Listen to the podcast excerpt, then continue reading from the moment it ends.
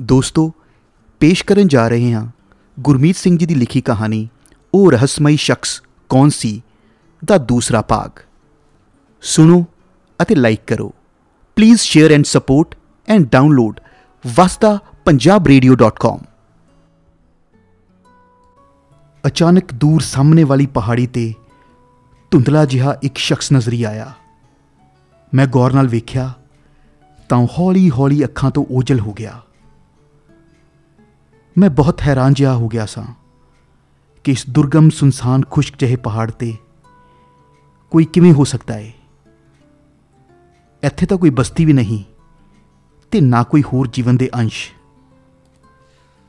ਮੈਂ ਆਪਣੇ ਆਪ ਨਾਲ ਗੱਲਾਂ ਕਰਨ ਲੱਗਾ ਕਿ ਇਹ ਕੀ ਸੀ? ਸ਼ਾਇਦ ਇਹ ਮੇਰਾ ਭੁਲੇਖਾ ਹੋਵੇਗਾ ਜਾਂ ਦ੍ਰਿਸ਼ਟੀ ਭਰਮ? ਮੈਂ ਸੋਚ ਹੀ ਰਿਹਾ ਸੀ ਕਿ ਉਹ ਮਾਨਵ ਆਕਾਰ ਫਿਰ ਧੁੰਦਲਾ ਜਿਹਾ ਨਜ਼ਰੀ ਪਿਆ। ਮੈਂ ਇੱਕਦਮ ਖੜਾ ਹੋ ਗਿਆ ਤੇ ਪਹਾੜ ਤੋਂ ਹੇਠਾਂ ਉਤਰ ਕੇ ਦੂਜੇ ਪਾਸੇ ਜਾਣ ਲਈ ਸੰਮੋਹਿਤ ਹੋ ਗਿਆ। ਪਰ ਇਹ ਇੰਨਾ ਆਸਾਨ ਨਹੀਂ ਸੀ। ਫਿਰ ਵੀ ਮੈਂ ਉਸ ਨੂੰ ਮਿਲਣਾ ਚਾਹੁੰਦਾ ਸੀ। ਮੈਂ ਜਾਣਨਾ ਚਾਹੁੰਦਾ ਸਾਂ ਕਿ ਉਹ ਕੌਣ ਹੈ ਤੇ ਇੱਥੇ ਕਿਵੇਂ ਹੈ, ਜਿੱਥੇ ਕਿਸੇ ਦੀ ਹੋਣ ਦੀ ਬਿਲਕੁਲ ਵੀ ਸੰਭਾਵਨਾ ਨਹੀਂ। ਮੈਂ ਹੌਲੀ-ਹੌਲੀ ਸੰਮੋਹਿਤ ਜਿਹਾ ਪਹਾੜ ਤੋਂ ਖਾਈ ਦੀ ਢਲਾਨ ਵੱਲ ਉਤਰਨਾ ਸ਼ੁਰੂ ਹੋ ਗਿਆ। ਮੈਂ ਜਲਦੀ ਤੋਂ ਜਲਦੀ ਉੱਥੇ ਜਾਣਾ ਚਾਹੁੰਦਾ ਸੀ। ਮੈਂ ਬਹੁਤ ਤੇਜ਼ੀ ਨਾਲ ਹੇਠਾਂ ਖਾਈ ਵੱਲ ਨੂੰ ਵਧਣਾ ਸ਼ੁਰੂ ਕਰ ਦਿੱਤਾ। ਮੈਂ ਘੰਟਾ ਕੋ ਲਗਾਤਾਰ ਹੇਠਾਂ ਉਤਰਦਾ ਰਿਹਾ। ਅਤੇ ਮੈਂ ਜਲਦੀ ਜਾ ਕੇ ਉਸ ਨੂੰ ਮਿਲ ਲੈਣਾ ਚਾਹੁੰਦਾ ਸੀ। ਵਿੱਚ-ਵਿੱਚ ਮੈਂ ਥੋੜੀ ਦੇਰ ਦਮ ਲੈ ਲੈਂਦਾ ਸਾਂ। ਪਰ ਤਕਰੀਬਨ ਮੈਂ ਨਿਰੰਤਰ ਹੇਠਾਂ ਉਤਰਦਾ ਰਿਹਾ। ਆਕਸੀਜਨ ਦੀ ਕਮੀ ਕਰਕੇ ਮੇਰਾ ਸਾਹ ਕਦੀ-ਕਦੀ ਉਖੜਨ ਲੱਗ ਜਾਂਦਾ ਸੀ। ਪਰ ਫਿਰ ਵੀ ਮੈਂ ਚੱਲਦਾ ਰਿਹਾ। ਮੈਂ ਜਿੰਨਾ ਸਮਝਦਾ ਸੀ, ਇਹ ਉਨਾ ਆਸਾਨ ਨਹੀਂ ਸੀ। ਕਦੀ ਖੱਬੇ, ਕਦੀ ਸੱਜੇ ਮੁੜਦਿਆਂ ਮੈਂ ਕਈ ਸਾਰੀਆਂ ਨਿੱਕੀਆਂ ਢਲਾਣਾ ਉਤਰ ਚੁੱਕਾ ਸਾਂ। ਮੇਰਾ ਨਿਸ਼ਾਨਾ ਉਹ ਸਾਹਮਣੇ ਵਾਲੇ ਪਹਾੜ ਤੇ ਚੜ ਕੇ ਉਸ ਇਕਾਂਤ ਵਾਸੀ ਸ਼ਖਸ ਨੂੰ, ਜੋ ਪਤਾ ਨਹੀਂ ਕੌਣ ਸੀ, ਨੂੰ ਮਿਲ ਲੈਣ ਦਾ ਸੀ। ਮੈਂ ਇਹ ਦੇਖਣ ਲਈ ਕਿ ਮੈਂ ਕਿੰਨਾ ਉਤਰ ਚੁੱਕਾ ਹਾਂ। ਥੋੜਾ ਅੱਗੇ ਨੂੰ ਝੁੱਕ ਕੇ ਹੇਠਾਂ ਵੇਖਿਆ, ਤਾਂ ਇਹ ਕੀ? ਮੈਂ ਹਲੇ ਸਿਰਫ ਇੱਕ ਚੌਥਾਈ ਹੀ ਉਤਰ ਸਕਿਆ ਸੀ। ਮੈਂ ਥੋੜਾ ਹੋਰ ਜਲਦੀ ਚੱਲਣ ਦੀ ਕੋਸ਼ਿਸ਼ ਕੀਤੀ, ਪਰ ਇਹ ਕੋਈ ਸਪਾਟ ਰਸਤਾ ਨਹੀਂ ਸੀ, ਜੋ ਕਿ ਮੈਂ ਦੌੜ ਕੇ ਉਤਰ ਜਾਂਦਾ। ਮੇਰੀ ਜਲਦੀ ਸਗੋਂ ਮੈਨੂੰ ਥਕਾ ਰਹੀ ਸੀ। ਮੈਂ ਇਹਨਾਂ ਅਸਮਾਨ ਨੂੰ ਛੁੰਦੀਆਂ ਖੁਸ਼ਕ ਤੇ ਉਜਾੜ ਕੰਦਰਾਂ ਦਾ ਵਾਸੀ ਨਹੀਂ ਸਾਂ। ਗੈਰ ਤਜਰਬੇਕਾਰ ਸਾਂ ਤੇ ਗਲਤੀ ਕਰ ਰਿਹਾ ਸਾਂ। ਸਰੀਰਕ ਬਲ ਦੇ ਨਾਲ ਤਜਰਬੇ ਅਤੇ ਹੋਰ ਸਾਜ਼ੋ ਸਮਾਨ ਦੀ ਵੀ ਲੋੜ ਹੁੰਦੀ ਹੈ। ਇਹ ਜੂਨ ਮਹੀਨੇ ਦਾ ਆਖਰੀ ਹਫਤਾ ਸੀ, ਜਦੋਂ ਲਦਾਖ ਵਿੱਚ ਧੁੱਪ ਸਿੱਧੀ ਤੇ ਚੁੱਭੀ ਪੈਂਦੀ ਹੈ। ਭਾਵੇਂ ਹਵਾ ਫਿਰ ਵੀ ਠੰਡੀ ਹੀ ਲੱਗਦੀ ਹੈ ਉੱਥੇ। ਮੈਂ ਹੌਲੀ-ਹੌਲੀ ਕੁੜਕੀ ਵਿੱਚ ਫਸਦਾ ਚਲਾ ਜਾ ਰਿਹਾ ਸਾਂ। ਮੈਂ ਬਹੁਤ ਦੇਰ ਲਾ ਕੇ ਵੀ ਅੱਧਾ ਪਹਾੜ ਹੇਠਾਂ ਉਤਰ ਸਕਿਆ ਸਾਂ। ਮੈਂ ਇੱਕ ਵਾਰ ਵਾਪਸ ਚਲੇ ਜਾਣ ਬਾਰੇ ਹਲਕਾ ਜਿਹਾ ਸੋਚਿਆ, ਪਰ ਜਨੂਨ ਹਲੇ ਸਿਰ ਤੇ ਹੀ ਸੀ। ਮੈਨੂੰ ਨਹੀਂ ਪਤਾ ਲੱਗ ਰਿਹਾ ਸੀ ਕਿ ਮੈਂ ਗੁੰਮਦਾ ਜਾ ਰਿਹਾ ਹਾਂ। ਜਦੋਂ ਮੈਂ ਕਰੀਬ ਤੀਜਾ ਹਿੱਸਾ ਉਤਰ ਚੁੱਕਾ ਸਾਂ, ਤਾਂ ਮੈਨੂੰ ਪਿਆਸ ਲੱਗੀ। ਮੈਂ ਆਪਣੇ ਪਿੱਠੂ ਬੈਗ ਵਿੱਚੋਂ ਬੋਤਲ ਕੱਢਣ ਲਈ ਹੱਥ ਪਾਇਆ, ਤਾਂ ਉਹ ਉੱਥੇ ਨਹੀਂ ਸੀ। ਉਹ ਤਾਂ ਟਰੱਕ ਵਿੱਚ ਹੀ ਰਹਿ ਗਈ ਸੀ। ਮੈਂ ਪਿਆਸ ਨੂੰ ਹਲੇ ਕੰਟਰੋਲ ਕਰ ਲਿਆ ਸੀ ਤੇ ਹੇਠਾਂ ਉਤਰਨਾ ਜਾਰੀ ਰੱਖਿਆ ਤੇ ਸੋਚਿਆ ਕਿ ਹੇਠਾਂ ਪਾਣੀ ਦਾ ਕੋਈ ਸੋਮਾ ਜ਼ਰੂਰ ਹੋਵੇਗਾ। ਪਰ ਮੈਂ ਭੁੱਲ ਗਿਆ ਸੀ। ਇਸ ਨੂੰ ਠੰਡਾ ਰੇਗਿਸਤਾਨ ਆਖਦੇ ਹਨ। ਹੇਠਾਂ ਕੋਈ ਪਾਣੀ ਮਿਲਣ ਵਾਲਾ ਨਹੀਂ ਸੀ। ਮੈਂ ਜਿੰਨਾ ਸੌਖਾ ਸਮਝਿਆ ਸੀ, ਇਹ ਉਸ ਤੋਂ ਬਿਲਕੁਲ ਉਲਟ ਸੀ। ਸ਼ਾਮ ਪੈ ਚੱਲੀ ਸੀ। ਮੈਂ ਹਲੇ ਉਸ ਸਾਹਮਣੇ ਵਾਲੇ ਪਹਾੜ ਦੀ ਚੜ੍ਹਾਈ ਤਾਂ ਕੀ ਸ਼ੁਰੂ ਕਰਨੀ ਸੀ? ਇਹ ਨਹੀਂ ਪੂਰਾ ਉਤਰ ਸਕ ਪਾਇਆ ਸੀ। ਮੈਂ 1 ਵਜੇ ਦੇ ਕਰੀਬ ਹੇਠਾਂ ਉਤਰਨਾ ਸ਼ੁਰੂ ਕੀਤਾ ਸੀ ਤੇ ਹੁਣ 6 ਵੱਜ ਚੁੱਕੇ ਸੀ। ਇੱਕ ਵਾਰ ਪਿੱਛੇ ਮੁੜਨ ਦੇ ਖਿਆਲ ਨਾਲ ਮੈਂ ਪਿੱਛੇ ਵੇਖਿਆ ਤਾਂ ਸਿਰ ਚਕਰਾ ਗਿਆ। ਮੈਂ ਕਈ ਸਾਰੀਆਂ ਢਲਾਨਾਂ ਖੱਬੇ ਸੱਜੇ ਮੁੜ ਕੇ ਉਤਰ ਚੁੱਕਾ ਸੀ। ਹੁਣ ਚੰਗੀ ਤਰ੍ਹਾਂ ਪਤਾ ਨਹੀਂ ਸੀ ਪਿੱਛੇ ਕਿਸ ਥਾਂ ਤੋਂ ਉਤਰਿਆ ਹਾਂ। ਪਿੱਛੇ ਤਾਂ ਬਹੁਤ ਸਾਰੇ ਗਗਨਚੁੰਬੀ ਪਹਾੜ ਸਨ। ਸਿਰਫ ਉਹ ਪਹਾੜ ਜੋ ਮੇਰੀ ਨਿਗਾਹ ਚੜ ਚੁੱਕਾ ਸੀ ਤੇ ਜਿੱਥੇ ਮੈਂ ਜਾਣਾ ਚਾਹੁੰਦਾ ਸੀ, ਉਹੀ ਪਹਿਚਾਣ ਵਿੱਚ ਸੀ। ਬਾਕੀ ਹੋਰ ਕੁਝ ਨਹੀਂ। ਮੈਂ ਉਹਨਾਂ ਪਹਾੜਾਂ ਦੇ ਸਾਹਮਣੇ ਮਸਾਂ ਹੀ ਕੀੜੀ ਦੀ ਔਕਾਤ ਰੱਖਦਾ ਸੀ। ਮੈਂ ਸਮਝ ਗਿਆ ਸੀ ਕਿ ਮੈਂ ਫਸ ਚੁੱਕਾ ਹਾਂ। ਮੇਰੇ ਕੋਲ ਪਿੱਛੇ ਮੁੜਨ ਦਾ ਕੋਈ ਰਾਹ ਨਹੀਂ ਸੀ। ਮੈਂ ਪੁੱਲ ਚੁੱਕਾ ਸੀ ਤੇ ਗੁੰਮ ਚੁੱਕਾ ਸੀ। ਉੱਪਰੋਂ ਪਿਆਸ ਨਾਲ ਮੇਰਾ ਗਲਾ ਖੁਸ਼ਕ ਹੋ ਰਿਹਾ ਸੀ। ਮੈਂ ਹੇਠਾਂ ਉਤਰ ਕੇ ਪਾਣੀ ਨੂੰ ਲੱਭਣ ਦੀ ਕੋਸ਼ਿਸ਼ ਕੀਤੀ, ਪਰ ਸਭ ਬੇਅਰਥ ਸੀ। ਉੱਥੇ ਕੋਈ ਪਾਣੀ ਨਹੀਂ ਸੀ ਤੇ ਨਾ ਕੋਈ ਪੌਦਾ। ਕੁਝ ਦੇਰ ਨੂੰ ਹਨੇਰਾ ਪੈਣ ਵਾਲਾ ਸੀ। ਮੇਰੇ ਕੋਲ ਸਮਾਂ, ਮੇਰੇ ਕੋਲ ਸਮਾਂ ਖਰਾਬ ਕੀਤੇ ਬਿਨਾ ਅੱਗੇ ਵੱਧਦੇ ਰਹਿਣ ਤੋਂ ਇਲਾਵਾ ਕੋਈ ਚਾਰਾ ਨਹੀਂ ਸੀ। ਕਿਉਂਕਿ ਹੁਣ ਮੈਂ ਅੱਧ ਵਿੱਚ ਸਾਂ। ਪਹਾੜ ਇੱਧਰ ਚੜਾ ਜਾਂ ਉੱਧਰ। ਇੱਕੋ ਹੀ ਗੱਲ ਸੀ। ਬਸ ਫ਼ਰਕ ਇਹ ਸੀ ਕਿ ਜਿੱਧਰ ਜਾਣਾ ਸੀ ਉਸ ਦਾ ਪਤਾ ਸੀ। ਜਿੱਧਰੋਂ ਆਇਆ ਸਾਂ, ਉਹ ਨਹੀਂ ਯਾਦ ਸੀ। ਮੈਂ ਭੁੱਖ ਅਤੇ ਤ੍ਰੇ ਨਾਲ ਬੇਹਾਲ ਹਾਲਤ ਵਿੱਚ ਅਗਲਾ ਪਹਾੜ ਚੜਨਾ ਸ਼ੁਰੂ ਕਰ ਦਿੱਤਾ। ਜਲਦੀ ਹੀ ਹਨੇਰਾ ਉਤਰ ਆਇਆ ਸੀ। ਮੈਂ ਸੌਣ ਵਾਸਤੇ ਕੋਈ ਜਗ੍ਹਾ ਦੀ ਤਲਾਸ਼ ਕਰਦਿਆਂ ਚੜ ਰਿਹਾ ਸੀ। ਪਿੱਛੇ ਪਿੱਛੇ ਤੁਰੀ ਆਉਂਦੀ ਮੌਤ ਦੀ ਆਹਟ ਨੂੰ ਜਿਵੇਂ ਮੈਂ ਆਪਣੇ ਨਾਲ ਵਾਧਾ ਮਹਿਸੂਸ ਕਰਨ ਲੱਗ ਪਿਆ ਸੀ। ਮੈਂ ਉੱਚੀ ਆਵਾਜ਼ ਵਿੱਚ ਬੋਲਿਆ, ਕੋਈ ਹੈ? ਕੋਈ ਹੈ? ਪਰ ਕੋਈ ਨਹੀਂ ਸੀ ਜੋ ਮੇਰੀ ਆਵਾਜ਼ ਨੂੰ ਸੁਣ ਸਕਦਾ। ਮੇਰੀ ਆਵਾਜ਼ ਜਿਵੇਂ ਐਡੇ ਵੱਡੇ ਖਿਲਾਚ ਕਿਤੇ ਨਹੀਂ ਜਾ ਰਹੀ ਸੀ। ਕੁਝ ਦੂਰੀ ਤੱਕ ਜਾ ਕੇ ਹੀ ਦਮ ਤੋੜ ਰਹੀ ਸੀ। ਪੂਰਾ ਜ਼ੋਰ ਲਾ ਕੇ ਵੀ ਮੇਰੀ ਆਵਾਜ਼ ਐਡੇ ਵੱਡੇ ਵਿਸ਼ਾਲ ਪਹਾੜੀ ਰੇਗਿਸਤਾਨ ਵਿੱਚ ਸਿਰਫ ਕੁਝ ਕਦਮਾਂ ਤੱਕ ਹੀ ਜਾ ਪਾ ਰਹੀ ਸੀ। ਆਵਾਜ਼ ਨਾਲ ਟਕਰਾਉਣ ਲਈ ਉੱਥੇ ਕੋਈ ਚੀਜ਼ ਨਹੀਂ ਸੀ। ਬਦ ਹਵਾਸੀ ਵਿੱਚ ਮੈਂ ਇੱਧਰ ਉੱਧਰ ਵੇਖਦਾ ਪਹਾੜ ਚੜਨ ਦੀ ਕੋਸ਼ਿਸ਼ ਕਰ ਰਿਹਾ ਸੀ। ਮੈਂ ਉੱਪਰ ਚੜਨਾ ਉਦੋਂ ਤੱਕ ਜਾਰੀ ਰੱਖਿਆ, ਜਦੋਂ ਤੱਕ ਕਿ ਹਨੇਰਾ ਨਾ ਪੈ ਗਿਆ ਤੇ ਮੈਨੂੰ ਦੇਖਣ ਵਿੱਚ ਪਰੇਸ਼ਾਨੀ ਨਾ ਹੋਣ ਲੱਗ ਪਈ। ਇਹ ਆਪਣੇ ਆਪ ਵਿੱਚ ਖਤਰਨਾਕ ਕੰਮ ਸੀ। ਥੋੜੀ ਜਿਹੀ ਗਲਤੀ ਨਾਲ ਮੈਂ ਹੇਠਾਂ ਫਿਸਲ ਕੇ ਵੱਡੀ ਮੁਸੀਬਤ ਵਿੱਚ ਫਸ ਸਕਦਾ ਸੀ। ਜਿੱਥੋਂ ਮੈਨੂੰ ਬਚਾਉਣ ਵਾਸਤੇ ਕਿਸੇ ਨੇ ਵੀ ਆਉਣਾ ਸੀ। ਬਸ ਥੋੜੀ ਜਿਹੀ ਹੋਰ ਉੱਪਰ ਚੜਨ ਤੇ ਇੱਕ ਪਹਾੜੀ ਖੋੜ ਜਿਹੀ ਦਿਸੀ। ਮੈਨੂੰ ਜਿਵੇਂ ਰਾਤ ਕੱਟਣ ਦੀ ਥਾਂ ਨਹੀਂ, ਸਗੋਂ ਖਜ਼ਾਨਾ ਲੱਭ ਗਿਆ ਹੋਵੇ। ਮੈਂ ਉਸ ਖੋੜ ਵਿੱਚ, ਜੋ ਸ਼ਾਇਦ 7-8 ਫੁੱਟ ਚੌੜੀ ਤੇ ਕੋਈ 24-25 ਫੁੱਟ ਲੰਬੀ ਹੋਵੇਗੀ। ਪਰ ਮੇਰੇ ਕੋਲ ਰੋਸ਼ਨੀ ਦਾ ਕੋਈ ਹੋਰ ਸਾਧਨ ਵੀ ਨਹੀਂ ਸੀ ਅਤੇ ਮੇਰੇ ਕੈਮਰੇ ਦੀ ਫਲੈਸ਼ ਵਾਲੀ ਬੈਟਰੀ ਵੀ ਲਗਭਗ ਖਤਮ ਹੋ ਚੁੱਕੀ ਸੀ। ਇਸ ਲਈ ਮੈਂ ਉਸ ਹਨੇਰੇ ਵਿੱਚ ਅੰਦਰ ਅੱਗੇ ਜਾਣਾ ਤੇ ਹੋਰ ਪਰੇਸ਼ਾਨੀ ਵਿੱਚ ਫਸਣਾ ਚੰਗਾ ਨਹੀਂ ਸਮਝਿਆ। ਇਹ ਪਹਾੜੀ ਖੋੜ ਮੇਰੇ ਲਈ ਇੱਕੋ ਸਮੇਂ ਜੰਨਤ ਅਤੇ ਦੋਜ਼ਖ ਦੋਵੇਂ ਸੀ। ਜੰਨਤ ਇਸ ਲਈ ਕਿ ਮੈਂ ਰਾਤ ਨੂੰ ਚੱਲਣ ਵਾਲੀਆਂ ਤੇਜ਼ ਠੰਡੀਆਂ ਹਵਾਵਾਂ ਤੋਂ ਅੰਦਰ ਸੁਰੱਖਿਅਤ ਬੈਠਾ ਸਾਂ। ਅਤੇ ਪਹਾੜ ਦੇ ਕਿਸੇ ਥਾਂ ਫਸ ਕੇ, ਲਟਕੇ ਰਹਿ ਕੇ ਜਾਂ ਬੈਠ ਕੇ ਰਾਤ ਕੱਟਣ ਨਾਲੋਂ ਆਰਾਮ ਨਾਲ ਲੇਟ ਕੇ ਤੇ ਬਹਿ ਕੇ ਰਾਤ ਕੱਟ ਸਕਦਾ ਸਾਂ। ਤੇ ਦੋਜ਼ਖ ਇਸ ਲਈ ਕਿ ਇਸ ਦੇ ਅੰਦਰੋਂ ਅਜੀਬ ਜਹੀ ਹਵਾੜ ਲਗਾਤਾਰ ਆ ਰਹੀ ਸੀ। ਤੇ ਨਾਲ ਹੀ ਇਹ ਵਹਿਮ ਪੈ ਰਿਹਾ ਸੀ ਕਿ ਇਹ ਕਿਸੇ ਜਾਨਵਰ ਦੀ ਥਾਂ ਨਾ ਹੋਵੇ, ਜੋ ਕਿ ਸੰਭਾਵੀ ਰੂਪ ਨਾਲ ਭਾਲੂ ਹੋ ਸਕਦਾ ਸੀ। ਇਹ ਖਿਆਲ ਨੇ ਮੈਨੂੰ ਚੈਨ ਨਾਲ ਬੈਠਣ ਅਤੇ ਸੌਣ ਨਾ ਦਿੱਤਾ। ਜੇ ਕੁਝ ਪਲੇ ਖਿਆਲ ਮੈਨੂੰ ਭੁੱਲਦਾ ਵੀ ਤਾਂ, ਉਸ ਦਾ ਕਾਰਨ ਸਿਰਫ ਅੰਤਾਂ ਦੀ ਭੁੱਖ ਅਤੇ ਪਿਆਸ ਹੀ ਹੁੰਦਾ।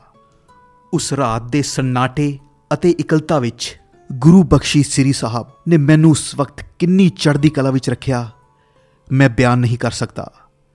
ਕਿਉਂਕਿ ਇਸ ਤਰ੍ਹਾਂ ਦੇ ਅਣਕਿਆਸੇ ਹਮਲੇ ਵਿੱਚ ਮੇਰੇ ਕੋਲ ਉਸ ਤੋਂ ਬਿਨਾ ਹੋਰ ਕੁਝ ਵੀ ਨਹੀਂ ਸੀ ਤੇ ਉਸ ਦੇ ਮੁੱਠੇ ਨੂੰ ਹੱਥ ਪਾ ਕੇ ਮੇਰੀ ਆਤਮਿਕ ਬਲ ਨੂੰ ਅੰਤਾਂ ਦੀ ਉਚਾਈ ਮਿਲਦੀ।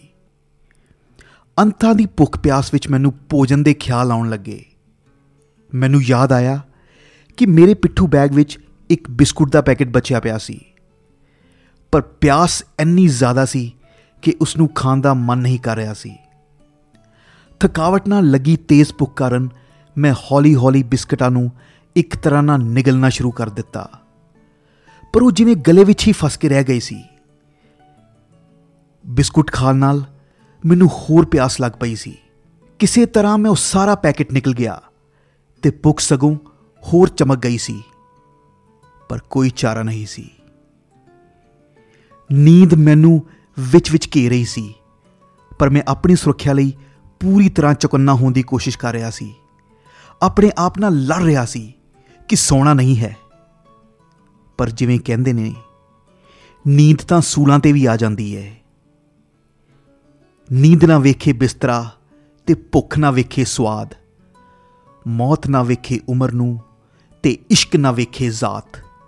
ਮੇਰੀਆਂ ਉਨੀਂਦੀਆਂ ਅਧਖੁੱਲੀਆਂ ਅੱਖਾਂ ਅੱਗੇ ਅਜੀਬੋ ਗਰੀਬ ਖਿਆਲ ਸੁਪਨੇ ਬਣ ਕੇ ਆਉਣ ਲੱਗ ਪਏ, ਜਿਨ੍ਹਾਂ ਨੇ ਮੇਰੀਆਂ ਪਲਕਾਂ ਹੌਲੀ-ਹੌਲੀ ਬੰਦ ਕਰ ਦਿੱਤੀਆਂ ਤੇ ਮੈਨੂੰ ਸੁਆ ਦਿੱਤਾ। ਪਤਾ ਨਹੀਂ ਮੈਂ ਕਿੰਨੀ ਦੇਰ ਸੁੱਤਾ ਅਤੇ ਫਿਰ ਇੱਕਦਮ ਅੱਬੜਵਾਈ ਉੱਠ ਖਲੋਤਾ। 2-4 ਸਕਿੰਟ ਬਾਅਦ ਉਸ ਗੁਫਾ ਜਿਹੀ ਵਰਗੀ ਖੋੜ ਦੇ ਅੰਦਰੋਂ ਆਉਂਦੀ ਹਵਾੜ ਨੇ ਯਾਦ ਕਰਾਇਆ ਕਿ ਮੈਂ ਕਿੱਥੇ ਹਾਂ ਪਰ ਹੁਣ ਤੱਕ ਮੈਂ ਕੁਝ ਤਰੋ ਤਾਜ਼ਾ ਜਿਹਾ ਹੋ ਚੁੱਕਾ ਸੀ। ਇੱਕ ਇੱਕ ਪਲ ਵੀ ਜਿਵੇਂ ਬਹੁਤ ਲੰਬਾ ਸੀ ਜਾਂ ਜਿਵੇਂ ਵਕਤ ਰੁਕ ਗਿਆ ਹੋਵੇ।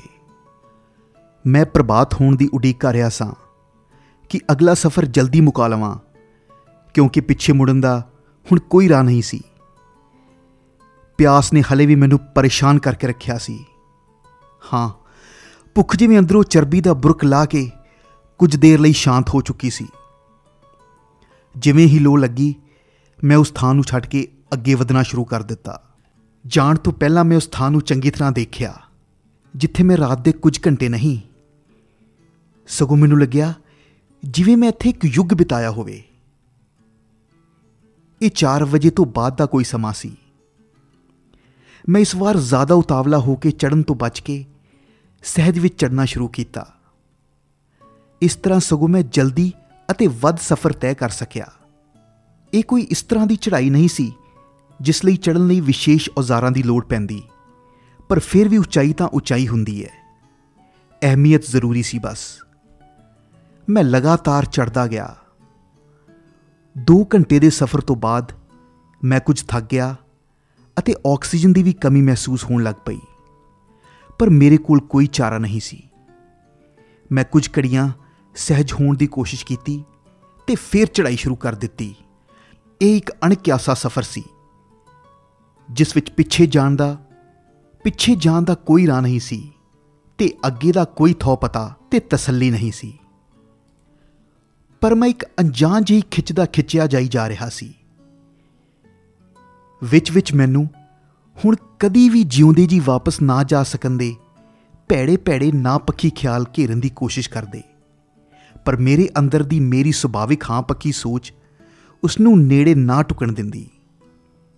ਪਿਆਸ ਤਾਂ ਪਹਿਲਾਂ ਤੋਂ ਹੀ ਸਤਾ ਰਹੀ ਸੀ। ਪਰ ਹੁਣ ਭੁੱਖ ਨੇ ਵੀ ਫਿਰ ਬੇਹਾਲ ਕਰਨਾ ਸ਼ੁਰੂ ਕਰ ਦਿੱਤਾ ਸੀ। ਕਿਨਾਰਾ ਕੁਝ ਦੂਰ ਹੀ ਸੀ। ਪਰ ਕਿਨਾਰੇ ਕੋਲ ਚੜਾਈ ਤਿੱਖੀ ਹੋ ਗਈ ਸੀ। ਮੈਨੂੰ ਥੋੜਾ ਦੂਜੇ ਪਾਸੇ ਤੋਂ ਘੁੰਮ ਕੇ ਜਾਣਾ ਪੈਣਾ ਸੀ। ਨਿਸੱਤੇ ਸ਼ਰੀਰ ਨਾਲ ਇਹ ਉਸ ਵਕਤ ਦਾ ਬਹੁਤ ਕਠਿਨ ਕੰਮ ਸੀ। ਮੈਨੂੰ ਲੱਗਣ ਲੱਗ ਪਿਆ ਸੀ ਕਿ ਮੈਂ ਅਗਲੇ ਹੀ ਪਲ ਚੱਕਰ ਖਾ ਕੇ ਬੇਹੋਸ਼ ਹੋ ਜਾਵਾਂਗਾ। ਪਰ ਮੈਂ ਥੋੜਾ ਹੋਰ ਹੌਸਲਾ ਕਰਕੇ ਅੱਗੇ ਵਧਿਆ। ਆਕਸੀਜਨ ਬਹੁਤ ਘੱਟ ਸੀ। ਹਰ ਸਾਹ ਜ਼ੋਰ-ਜ਼ੋਰ ਨਾਲ ਖਿੱਚ ਕੇ ਲੈਣਾ ਪੈਂਦਾ ਸੀ। ਪਰ ਫਿਰ ਵੀ ਲੱਗਦਾ ਸੀ ਕਿ ਨਹੀਂ ਲਿਆ। ਖੈਰ ਕਿਸੇ ਤਰ੍ਹਾਂ ਆਖਿਰ ਮੈਂ ਉੱਪਰ ਪਹੁੰਚ ਹੀ ਗਿਆ। ਤੇ ਤੇਜ਼ ਹਵਾ ਦੇ ਚੌਂਕੇ ਨੇ ਭੁੱਖ ਪਿਆਸ ਨਾਲ ਨਿਡਾਲ ਸਰੀਰ ਨੂੰ ਜ਼ਮੀਨ ਤੇ ਡੇਗ ਦਿੱਤਾ ਤੇ ਮੈਂ ਉਸ ਹਵਾ ਦੇ ਬੁੱਲੇ ਨਾਲ ਵੀ ਲੜਨ ਦੀ ਹਾਲਤ ਵਿੱਚ ਨਹੀਂ ਸੀ। ਮੈਂ ਆਪਣੇ ਆਪ ਨੂੰ ਡਿੱਗਣ ਦਿੱਤਾ। ਉਸ ਡਿੱਗਣ ਵਿੱਚ ਵੀ ਬਹੁਤ ਸਕੂਨ ਮਿਲਿਆ ਸੀ, ਕਿਉਂਕਿ ਉਸ ਡਿੱਗਣ ਵਿੱਚ ਸ਼ਾਇਦ ਦੁਬਾਰਾ ਕਦੀ ਵੀ ਉੱਠਣ ਦੀ ਖੇਚਲ ਮੌਜੂਦ ਨਹੀਂ ਸੀ। ਪਰ ਅੱਖਾਂ ਜਿਵੇਂ ਉੱਥੇ ਦੇਖਣ ਦੀ ਇੱਛਾ ਵਿੱਚ ਪੂਰੀ ਤਰ੍ਹਾਂ ਬੰਦ ਹੋਣ ਨੂੰ ਤਿਆਰ ਨਹੀਂ ਸੀ। ਅੱਧ ਮਿਟੀਆਂ ਅੱਖਾਂ ਨਾਲ ਮੈਂ ਦੇਖਿਆ ਕਿ ਉਸ ਵਿਰਾਨੇ ਵਿੱਚ ਮੇਰੇ ਸਾਹਮਣੇ ਇੱਕ ਸ਼ਖਸ ਖੜਾ ਸੀ।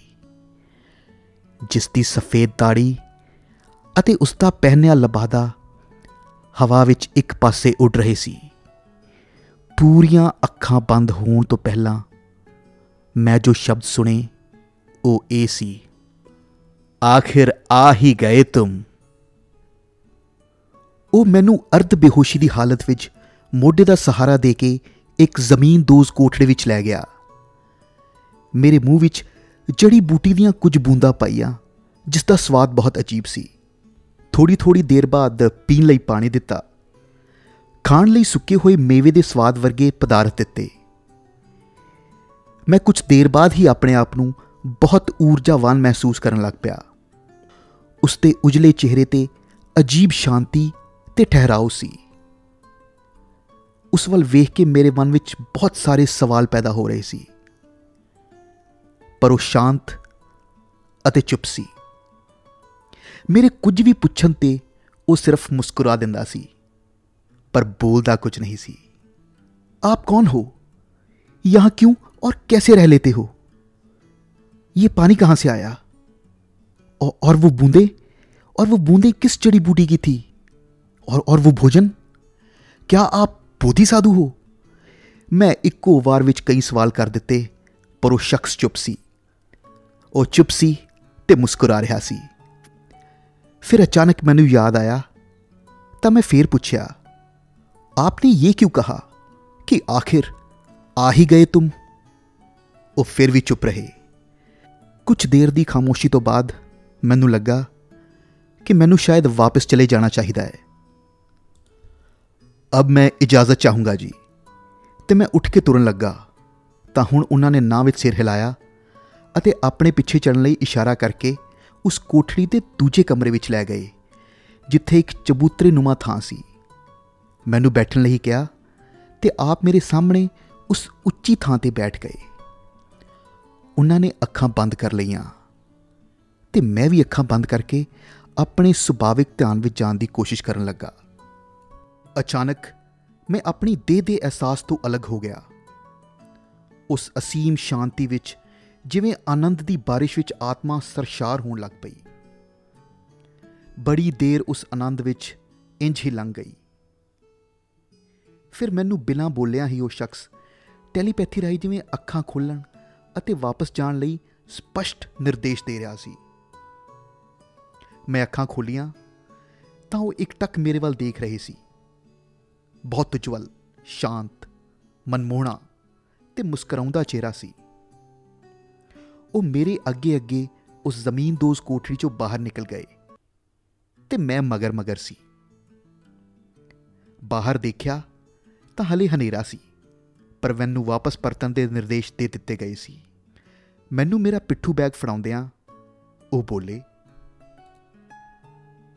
अब जाओ ਔਰ ਇਹ ਪਗਡੰਡੀ 'ਤੇ ਚਲਤੇ ਰਹਿਣਾ ਪਹਿਲੀ ਵਾਰ ਅਰਧ ਬੇਹੋਸ਼ੀ ਵਿੱਚ ਸੁਣੀ ਉਹਨਾਂ ਦੀ ਆਵਾਜ਼ ਹੁਣ ਜਾਣ ਲੱਗੇ ਮੈਂ ਦੂਜੀ ਤੇ ਆਖਰੀ ਵਾਰ ਸੁਣ ਰਿਹਾ ਸਾਂ ਕਿਆ ਦੁਬਾਰਾ ਕभी ਮਿਲ ਪਾਏਗੇ ਮੈਂ ਦਿਲ ਵਿੱਚ ਖੋਜ ਹੀ ਪੈਂਦਿਆਂ ਪੁੱਛਿਆ ਮੈਂ ਉਸ ਅਸੀਮ ਸ਼ਾਂਤੀ ਅਤੇ ਆਨੰਦ ਵਿੱਚੋਂ ਕਦੀ ਵਾਪਸ ਨਹੀਂ ਜਾਣਾ ਚਾਹੁੰਦਾ ਸੀ ਹਾਂ ਹਮ ਇੱਕ ਵਾਰ ਔਰ ਮਿਲेंगे ਇਸ ਜੀਵਨ ਮੇਂ मेरा मन नहीं है जाने को ये तुम्हारा रास्ता नहीं है तुम्हारे लिए कुछ और काम नियत है मगर पहुंचोगे वहीं तुम नानक लामा के दरबार में जा रहे हो ना मेरा नमस्कार करना वहां और ध्यान का अभ्यास कभी नहीं छोड़ना गुरमीत बीज वृक्ष बनेगा ਐਨਾ ਬੋਲ ਕੇ ਉਹ ਵਾਪਸ ਪਲਟ ਕੇ ਹਨੇਰੇ ਵਿੱਚ ਓਜਲ ਹੁੰਦੇ ਚਲੇ ਗਏ ਮੈਂ ਅਧੂਰੇ ਜਿਹੇ ਜਵਾਬ ਤੇ ਢੇਰ ਸਾਰੇ ਸਵਾਲ ਲੈ ਕੇ ਵਾਪਸ ਤੁਰ ਪਿਆ। 10 ਕਦਮ ਅੱਗੇ ਤੱਕ ਦਾ ਮੈਨੂੰ ਪਹਿਲਾਂ ਹੀ ਅਨੁਭਵ ਹੋਈ ਜਾ ਰਿਹਾ ਸੀ ਕਿ ਮੈਂ ਕਿੱਧਰ ਜਾਣਾ ਹੈ। ਮੈਂ ਚੱਲਦਾ ਗਿਆ ਚੱਲਦਾ ਗਿਆ। ਕੁਝ ਦੇਰ ਵਿੱਚ ਲੋ ਲੱਗ ਪਈ ਸੀ। ਮੈਂ ਫੇਰ ਵੀ ਕਿਸੇ ਗੈਬੀ ਅਨੁਭਵ ਨਾਲ ਚੱਲਦਾ ਜਾ ਰਿਹਾ ਸੀ। ਸਿਰਫ 7-8 ਘੰਟੇ ਚੜਾਈਆਂ ਤੇ ਨਿਵਾਣਾ ਭਰੇ ਰਸਤੇ ਤੇ ਚੱਲਣ ਬਾਅਦ ਮੈਂ ਮੁੱਖ ਮਾਰਗ ਤੇ ਇੱਕ 8-10 ਘਰਾਂ ਦੀ ਬਸਤੀ ਤੱਕ ਪੁੱਜ ਗਿਆ ਸਾਂ। ਮੈਂ ਖਾਸ ਥੱਕਿਆ ਵੀ ਨਹੀਂ ਸਾਂ ਤੇ ਨਾ ਹੀ ਬਹੁਤੀ ਭੁੱਖ ਪਿਆਸ ਲੱਗੀ ਸੀ। ਉਸ ਜਗ੍ਹਾ ਤੇ ਰੁਕ ਕੇ ਮੈਂ ਹਲੇ ਕੁਝ ਦੇਰ ਹੀ ਆਰਾਮ ਕੀਤਾ ਸੀ। ਦੁਪਹਿਰ ਦਾ 1 ਵਜ ਰਿਹਾ ਸੀ ਕਿ ਉਹ ਕਸ਼ਮੀਰੀ ਸਰਦਾਰ ਜੀ ਟਰੱਕ ਲੈ ਕੇ ਆਉਂਦੇ ਦਿਸੇ। ਉਹਨਾਂ ਨੇ ਕੋਲ ਆ ਕੇ ਬ੍ਰੇਕ ਮਾਰੀ ਤੇ ਬੋਲੇ, ਸਿੰਘ ਸਾਹਿਬ, ਤੁਸੀਂ ਹਲੇ ਇੱਥੇ ਹੀ ਹੋ? ਗਏ ਨਹੀਂ? ਤੁਹਾਨੂੰ ਹੀ ਉਡੀਕ ਰਿਹਾ ਸੀ, ਸਮਝ ਲਓ। ਤੁਸੀਂ ਕਿਉਂ ਲੇਟ ਹੋ ਗਏ? ਇੰਜਣ ਦਾ ਨੁਕਸੀ ਪਕੜ ਵਿੱਚ ਨਹੀਂ ਆ ਰਿਹਾ ਸੀ। ਲੇ ਤੋਂ ਮਕੈਨਿਕ ਵੀ ਆ ਕੇ ਵੇਖ ਗਿਆ, ਪਰ ਸਟਾਰਟ ਨਹੀਂ ਹੋ ਰਿਹਾ ਸੀ। ਫਿਰ ਦੂਜੀ ਗੱਡੀ ਵਿੱਚ ਇਸ ਦਾ ਲੋਡ ਭਰ ਕੇ ਭੇਜਿਆ, ਕਿ ਅਚਾਨਕ ਹੁਣ ਥੋੜੀ ਦੇਰ ਪਹਿਲਾਂ ਮੈਂ ਥੱਕ ਹਾਰ ਕੇ ਬੈਠਾ ਹੀ ਸੀ, ਤਾਂ ਸੋਚਿਆ ਕਿ ਇੱਕ ਵਾਰ ਫੇਰ ਕੋਸ਼ਿਸ਼ ਕਰਾਂ, ਤਾਂ ਪਹਿਲੀ ਵਾਰ ਵੀ ਚੱਲ ਪਿਆ, ਤੇ ਕੋਈ ਪਰੇਸ਼ਾਨੀ ਵੀ ਨਹੀਂ ਦਿਸੀ। ਜਦੋਂ ਅੱਗੇ ਆਇਆ ਤਾਂ ਤੁਸੀਂ ਦਿਸ ਪਏ। ਚਲੋ ਆਓ ਚਲੀਏ। ਦੁਬਾਰਾ ਨਾ ਗੱਡੀ ਖੜ ਜਾਏ। ਹੁਣ ਮੈਂ ਲੈ ਜਾ ਕੇ ਚੈੱਕ ਕਰਵਾਵਾਂਗਾ। ਇਹਦੇ ਵਿੱਚੋਂ ਕੋਈ ਨੁਕਸ ਨਹੀਂ ਨਿਕਲਣਾ। ਹੁਣ ਦੇਖ ਲਿਓ। ਕਿਉਂ? ਬਸ, ਮੇਰਾ ਦਿਲ ਕਹਿੰਦਾ ਹੈ। ਤੁਸੀਂ ਚੈੱਕ ਕਰਾ ਕੇ ਦੇਖ ਲਿਓ। ਤੁਹਾਡਾ ਟਰੱਕ ਬਿਲਕੁਲ ਠੀਕ ਹੈ। ਮੈਂ ਟਰੱਕ ਵਿੱਚ ਬੈਠਾ ਬਹੁਤ ਸਾਰੇ ਸਵਾਲਾਂ ਵਿੱਚ ਕਿਰਿਆ ਸੋਚ ਰਿਹਾ ਸੀ। ਉਹਨਾਂ ਨੂੰ ਕਿਵੇਂ ਪਤਾ ਲੱਗਾ ਕਿ ਮੈਂ ਕਿੱਥੇ ਜਾ ਰਿਹਾ ਹਾਂ? ਤੇ ਮੇਰਾ ਨਾਮ ਗੁਰਮੀਤ ਹੀ ਹੈ। ਤੇ ਹੋਰ ਬਹੁਤ ਕੁਝ। ਸ਼ਾਇਦ ਮੈਂ ਹੀ ਅਰਧਬੇਹੋਸ਼ੀ ਵਿੱਚ ਦੱਸਿਆ ਹੋਵੇ। ਪਰ ਸਵਾਲਾਂ ਤੋਂ ਵੀ ਜ਼ਿਆਦਾ ਮੇਰੇ ਅੰਦਰ ਜੋ ਚੀਜ਼ ਚੱਲ ਰਹੀ ਸੀ, ਉਹ ਸੀ ਆਤਮਾ ਤੇ ਬਰਸਿਆ ਆਨੰਦ ਅਤੇ ਪ੍ਰਭੂ ਦੀ ਯਾਦ ਵਿੱਚ ਸ਼ੂਨਿਆ 'ਚ ਬੀਤਿਆ ਉਹ ਸਮਾਂ, ਜਿਸ ਵਿੱਚ ਕੁਝ ਵੀ ਨਹੀਂ ਸੀ। ਤੇ ਜੇ ਸੀ, ਤਾਂ ਸਿਰਫ ਸਤ ਚਿਤ, ਆਨੰਦ ਹੀ ਆਨੰਦ। ਮੇਰੀ ਲਦਾਖ ਦੀ ਯਾਤਰਾ ਅਗਲੇ ਪੜਾਅ ਵਿੱਚ ਦਾਖਲ ਹੋ ਚੁੱਕੀ ਸੀ ਤੇ ਜਾਰੀ ਸੀ।